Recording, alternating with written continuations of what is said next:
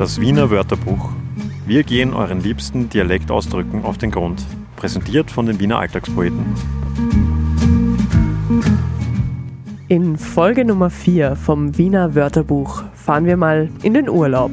Und zwar ins beliebteste Urlaubsland der Österreicher und Österreicherinnen. Ins Land von Pizza, Pasta und Gelato. Nach Bella Italia.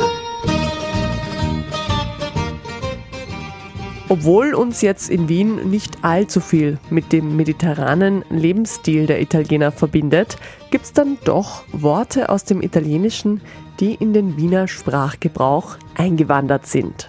Zu unserer Sprachmelodie passen die ja ganz gut. Das wissen wir spätestens seit Reinhard Fendrich sein Molto Potente auf dem Howie Dicente gereimt hat. Ich stehe da an der Strada del Sole um die Strada del Sole geht es heute aber nicht, sondern stattdessen um das schöne Wort Spompanadeln.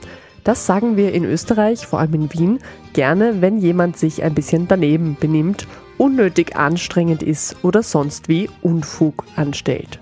Und diese Spompanadeln, die es übrigens nur im Plural gibt, kommen eben aus dem Italienischen. Der Ursprung liegt da im italienischen Verb spampanare. Das heißt so viel wie Entlauben oder das Entfernen der schon verblühten Blätter aus den Weinreben. Aber nicht nur das. In einer alten italienischen Dialektform kann Spampanare auch prahlen oder aufschneiden bedeuten. Die Verbindung zwischen den beiden Bedeutungen vermutet man in einer alten Tradition zur Weinlese, bei der direkt im Weingarten festliche Aufführungen stattgefunden haben sollen. Und so ist es eigentlich ganz einfach. Wer sich blöd aufführt, der bekommt vom geübten Wiener und durchaus auch in anderen Regionen Österreichs sehr schnell mal zu hören, erst mach keine Spompanadeln. Damit machen wir jetzt hier auch keine weiteren mehr und ich verweise nur noch auf die nächste Folge vom Wiener Wörterbuch. Da ist dann nämlich der Strizi dran.